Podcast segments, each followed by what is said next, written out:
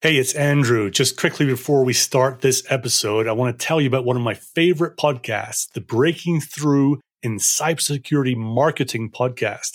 Now, I don't need to explain what it's all about because the name of it is so good, but here's why I like it. Firstly, the hosts not only know what they're talking about because they've been in the cybersecurity marketing world for so long, but also Gianna and Maria make it fun. They have personalities that come out in the podcast and it draws you in. And secondly, they get great guests, and together they make super useful episodes. My recent favorites were the one with Ross Haleliuk, who is a marketer, but also just published the book Cyber for Builders, all about how to start a cybersecurity company, or the one with Joe Evangelisto, the CISO at NetSPI, or even the one all about telling stories in cybersecurity with Mitch Main. I could go on with quite a few more. And by the way, I'm not getting paid for this. I just really enjoyed Gianna and Maria's show. Check it out. It's the Breaking Through in Cybersecurity Marketing podcast. Now, on with this episode. Top sales talent very rarely is on the market and looking for a job. So, when they do want to leave, what is it that gets them to leave their current situation? Find out the top eight reasons in this episode.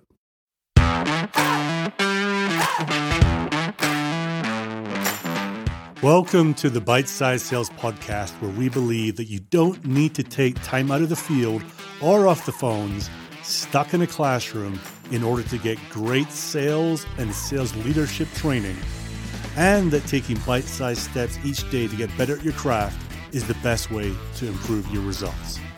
I am your host, Andrew Monahan, and I'm using my 20 plus years in B2B sales to bring you simple, actionable ideas that you can use every day to help you get better. Before we get to the tip for today, this episode is sponsored by Sales Bluebird. Most of us don't have time to keep up with the latest sales ideas and all the blogs, podcasts, and news articles every week. Sales Bluebird curates content from all these sources and gives you one thought from me, two quotes from others, and three sales leadership ideas once a week in your email inbox for free. Sign up right now at salesbluebird.com. Welcome to episode 72 of the Bite Size Sales Podcast. And this episode is all about how to think about attracting and shifting great sales talent from their current role into your company. And it's not easy, right? These people are not just randomly looking for, for jobs. It's very rare that they're truly on the market. They're not out there looking at uh, job postings and applying for jobs. They've got a track record. People know who they are. They want to bring them on board. And it's not usually easy for them to walk away from what they're doing. They're often at really good companies and they're often in situations where they're doing pretty well, right? So, in those situations, why would someone like that ever leave? A number of years ago, Sales Benchmark Index did some work around this, and I kind of paraphrased some of it and, and put it into this list of eight things that are reasons why top sales talent leave. And I was in a role recently at a company where I was doing a lot of the early screens as we were looking to bring people into the sales team. And it was rare that we, I, I would talk to someone from one of two or three companies which were high flying in our industry, right? And it was very, very rare that it was someone from those companies who, who was doing really, really well and is seen as a top talent. But I did notice some of the trends here, right? Some of the things I'm going to talk about. I saw it. You know, when I asked them why you're looking to leave, there was a couple of things list that I heard again and again. So it really rings true for me. And I remember at the time thinking these are things I should probably listen out for or look out for as, as we're working some of the candidates coming in. So let me tell you what the list is, and I'll go through each one in turn. The first one is a change in sales manager. And, you know, I think maybe the more important part of this is a change in the style of sales manager, right? If a new new person comes in and they're completely different to how you like to be managed or like to be led, then that's going to cause you problems, right? Maybe there's a difference in values about that sales manager. Anytime there's a different difference in values between two people, that's where it gets really, really rocky right? So you imagine you're you're a high flying rep at a high flying company, and suddenly the manager changes, and it's actually someone you know and you trust and you get on well with. That's probably not going to impact you too much. But imagine it's not, right? Imagine it's someone from outside you never heard of before, and immediately they come in and start asking for activity spreadsheets or something like that, right? And you're just not that, you know, make a hundred cold calls a day type of person. This is going to cause you a lot of stress, and you're going to say, "I can't work for this person." And I know I've heard it from people in the past as new people come in, and you internally in the company you go, "How's how's the new guy doing?" And they start rolling their eyes, right? You know, there's a mismatch uh, there immediately. The second thing on the list is comp plan changes. And, you know, this happens a lot, right? You know, every year there's always tweaks to the comp plan. I think where I've seen this have the biggest impact is when there's a shift in the company about which groups have the most power. So here's what I mean by that, right? Anytime you're at a sales led company where sales is really driving things and driving the company forward and the sales leader is really strong and politically aligned internally, then usually the things go well for the sales team, right? Things go your way. The comp plan is rich but not stupid. It's, it's attractive. You look at it and go, yes, this is good. I can make some money. It's simple. It's understandable. It's not too complicated. And if I do these things, I can see how much I'm going to make, right? But sometimes the balance of power shifts. And I've seen a couple of companies actually where finance takes over and then they start want to, you know, cut away at the comp plan. They think that salespeople get paid too much, right? And you know, you're there as a high flying rep in a company that's going places, and suddenly you look at your new comp plan and you go, well, hold on. If I do the same as I did last year, probably in a smaller territory, I'm not going to get paid nearly so much as I was before. Why is all these changes? It makes no sense. And suddenly, you know, it gets to the heart of someone to say, my goodness, I could work my ass off this year and I still wouldn't make what I did last year or the year before. So therefore, comp plan changes can have a big problem. And the thing that goes with comp plan change is a quota increase, right? And it's interesting. I mean, I've looked at this, I've experienced this in all different sides. And at the end of the day, if you're a company that's growing, the sales team is expected to do more. So either you take a bigger quota or you get, you know, there's more people and you take a quota, a territory cut, right? But how it's handled is so important, right? I mean, if someone's got gets their quota doubled, and I've heard horror stories interviewing people about, you know, things that have gone on and there's something expecting so much more from reps that are just, you know, just not achievable, not attainable on any sort of scale. And uh, quota increases is one of those areas. The fourth one is sales leadership change. You know, and you know, we've all seen this where the head of sales is the person that gets changed up. I had it happen to me recently at a company where new leader came in and he and I just did not see eye to eye about what I should be doing and what the real impact should be and how to go about doing things. And you know, I left that company because that of that, you know, the CRO came in with a completely different vision. And I could just sit there and say, you know, I could see how I can make an impact, but I, I can't make nearly as much of an impact as I think is needed and I know is needed if I go down the plan that he wants us to to go down.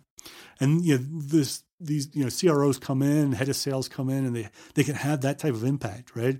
And you know we've seen it all where the focus of the sales team might change because of what the sales leader believes what's needed. Maybe you go from a very highly direct company into more of a channel company, maybe you're you're all about partners and the guy the new person says no we're going to build our business by going direct all the time. I don't know right? These, these people have a, such a huge impact on how we do our jobs and the the variables that a sales leadership change can actually result in a in a big shift in the sales force. The fifth one is is product issues. And you know at the end of the day products are products, right? Uh, really great sales teams and salespeople can can really work with what they're given, but there's a huge but here, right? When it impacts your ability to deliver great things for your customers, that's where for many of us it becomes more of a challenge, right? If there's a track record for new features slipping, if you're out there working on a roadmap and setting expectations with your customers and prospects that things are coming and they don't come, then you yourself lose credibility as a top rep. And therefore, you don't want to keep going down that situation. You feel like the product itself is undermining you, not just your ability to book business, but also undermining your credibility. So, any kind of changes in, in that world or continuous slipping or, or poor quality products, things like that, can cause salespeople to leave. The next one on the list is, is one that happened to me recently. Company has been acquired and you know they don't want salespeople. They don't need the current salespeople. they've got their own salespeople, whatever it might be. Right? When the company is acquired, there's there's a lot of uncertainty that goes with it. And sometimes what they'll say is, look, we don't want to change anything. We want you guys to keep operating and keep doing your thing. And for a certain time, that may be true. But I think we've all seen this where at some point in the future, in a few weeks, sometimes, or maybe in a year or two, then they're going to change things around and bring that whole acquisition into their fold somehow. And the one I went through recently, the they didn't want our salespeople because they had their own salespeople right? So you know the whole basically you know the whole sales team got laid off, and obviously you know top reps as well. They just decided they didn't want many of any of us at all. So that caused some great reps to be on the market all of a sudden. Next one here is no upward career opportunities. So you know it, it's funny you know the company's not growing very fast then it's rare that you there's a whole myriad of different opportunities to move up. And for many of us, we want to stay being top performing reps, and for many of us, we don't, right? And sometimes that might change for you. I've known sales reps who are just top top performers want to keep doing that for you know 10 years and then suddenly they get the itch to say you know what? I want to challenge myself a little bit. I want to grow a little bit. I want to take on a team and go do new things right? And at that point you you know that person may or may not feel there's an opportunity to do that at their existing company and that might be an opportunity for them to move on and go somewhere else. And the last thing on the list is territory changes. And, and this one happens a lot. It's a lot easier to change territories than it is to change quota and comp plans in a company right? And it doesn't have to be wholesale changes but you know if you're looking at the at a region or you know a geo or whatever and you get a whole bunch of reps when you're when you're I've, I've experienced this you're looking at the map and you're looking at uh, addressable market in each region each territory and you start moving things around before you know it as a leader as an operations person it's way too easy to start moving states and, and cities and, and accounts around, not truly understanding the impact it's going to have on the individuals in these situations, right? And you hope that someone comes in as the voice of reason sometimes and say, well, let's not make wholesale changes. Let's figure out, you know, the right thing for the people, not just where we allocate uh, territories. But often it doesn't happen that way, right? And you can have, and I've seen this and I've heard this top reps say, listen, you know, I've, I've worked these these whatever it is, 15 accounts for five years, and suddenly they just come along and, and take away six of them because we got some new policy that says that you know I can't have more than 10 or 9 or whatever it is, right? And these weird arbitrary things happen and they get forced down upon even the top reps and they kind of, you know, sometimes if it's a you know, a decision made above without the best view of the individuals in the sales team, you get great sales reps who are like, you know what, screw this. I'm going to go and look somewhere else. So these are eight things to listen out for. You know, when you're working to get great talent, when you're talking to them and you're feeling them out, these are some areas to ask questions about, right? And to ask them how they think they'll handle it if it happens. So you're not trying to scare them with the idea that did you know that you know it's likely that your your territory is going to get cut. But what you can do is say, look, you know, as, as your company grows, I'm sure one of four or five things is going to happen. I'm just wondering what your your thoughts are about how you might handle that, right? And they might say, well, I don't really care about leadership changes, but what I do care about is these 10 accounts I've got.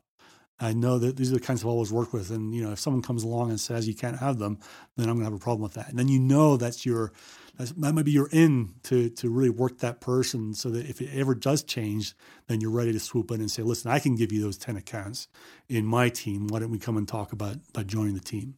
So there you go. There's, there's eight reasons to leave. Figure out how to use those when you're working with great reps that you want to attract into the team to try and get some leverage or give them reasons to make this big switch. Change for reps does not happen easily if they're happy where they are, right? So these are some things to look out for.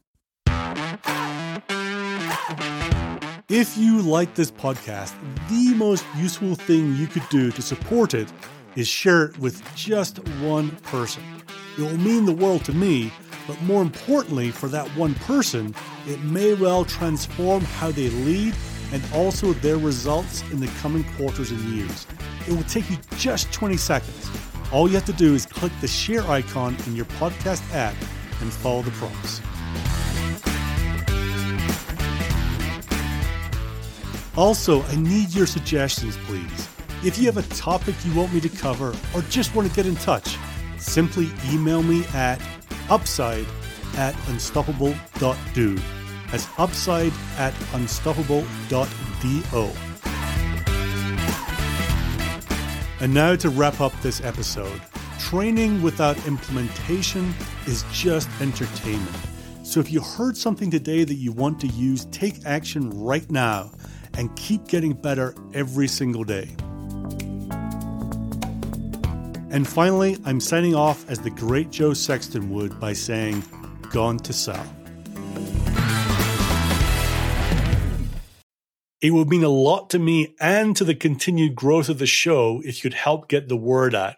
So, how do you do that easily? There are two ways. Firstly, just simply send a link to a friend. Send a link to the show, to this episode. Um, you can email it, text it, Slack it, whatever works for you and is easy for you. The second way is to leave a super quick rating. And sometimes that can seem complicated. So I've made it as easy for you as I can. You simply have to go to ratethispodcast.com slash cyber. That's ratethispodcast.com slash cyber and explains exactly how to do it. Either of these ways will take you less than 30 seconds to do, and it will mean the world to me. So thank you.